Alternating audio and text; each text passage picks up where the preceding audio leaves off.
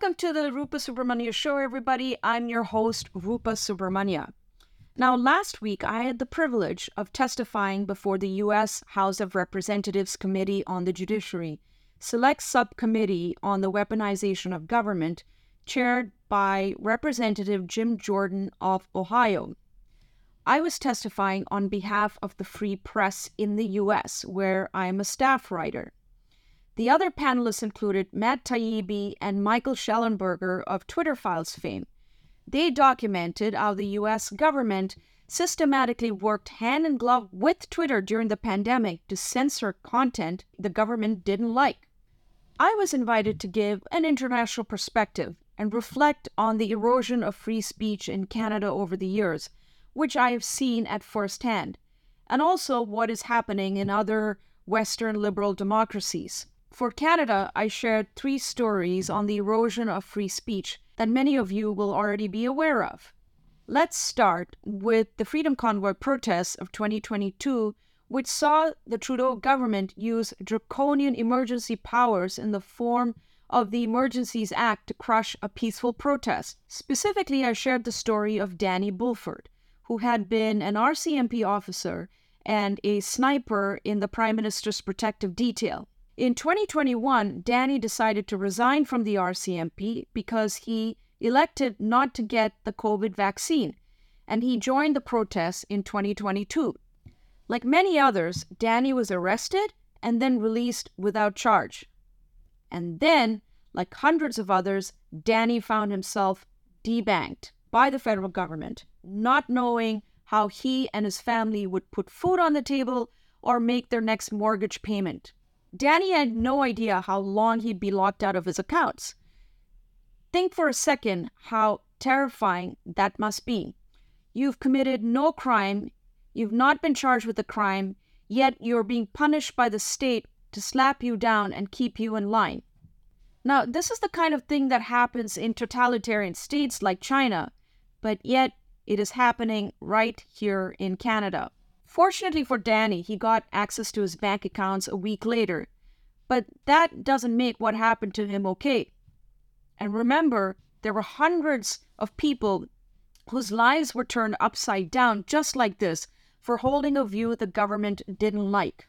I also discussed the harmful effects of the Online News Act, something we've talked about before uh, on the show, ostensibly trying to level the playing field in reality, it's a big money grab by the federal government, forcing social media companies to fork out hundreds of millions of dollars to the legacy media, which already receive millions of dollars in direct government subsidies.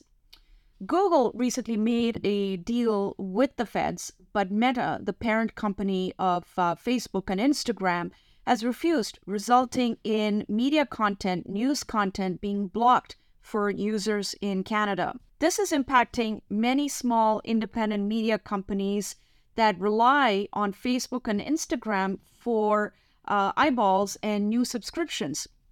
I spoke to one journalist based out of Montreal. He's an independent investigative journalist. Christopher Curtis runs an investigative digital media platform called The Rover. His company is now dying a slow death, according to him because of the Online News Act. He might actually need to shut down and go back into construction work or drive an Uber to make ends meet for him and his family. Ironically, Chris is very much on the progressive left, yet he's been as badly uh, affected by the Online News Act as any media company on the right. Censorship, you see, doesn't play favorites, and this is a subtle form of censorship because, in the name of a level playing field, you in fact advantage legacy media, which largely toes the party line, and disadvantage independent voices from both the left and the right who challenge the consensus and the orthodox establishment narrative. Finally, I also told the committee about the tragic death of Richard Bilkszto, which I wrote about for the Free Press. Richard was a beloved Toronto school principal who taught mostly underprivileged kids in the Toronto area. One day, his life went down into a downward spiral. What was his crime? Besides being white and male, he had the temerity to push back against a DEI consultant who claimed that Canada was more racist and more unjust than the United States. Just for doing this, he was publicly and repeatedly humiliated and shamed by not just the DI consultant, but also by his peers, people he had taught with over the years.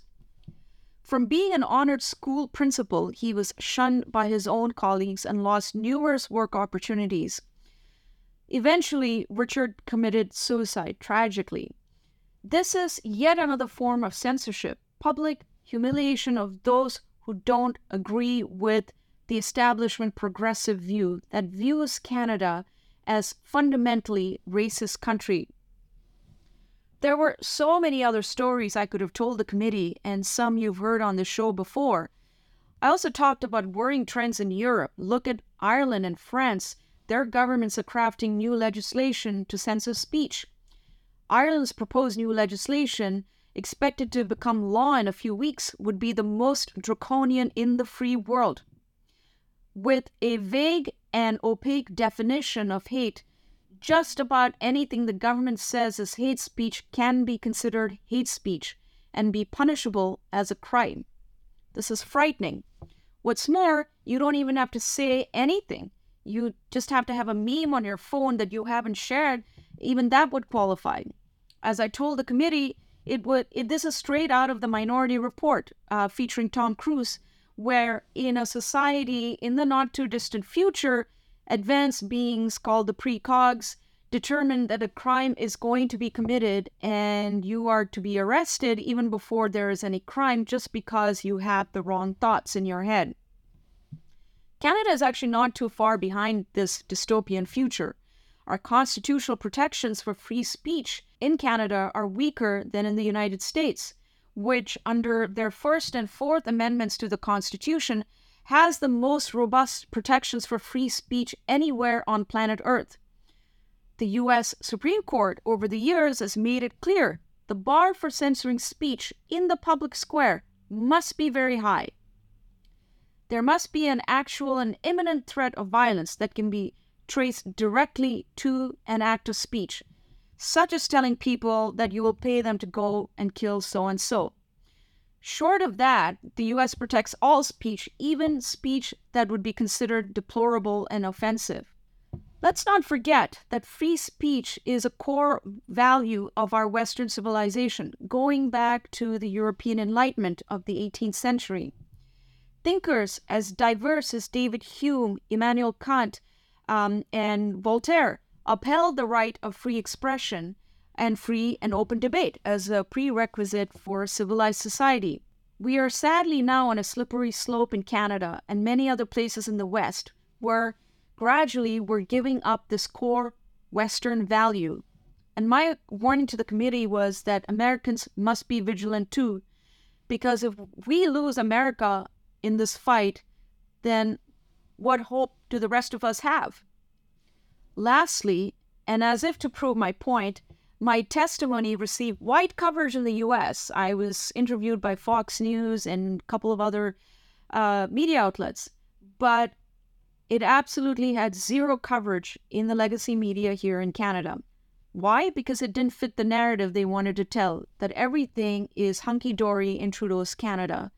And reporting on my testimony wouldn't fit that narrative. QED.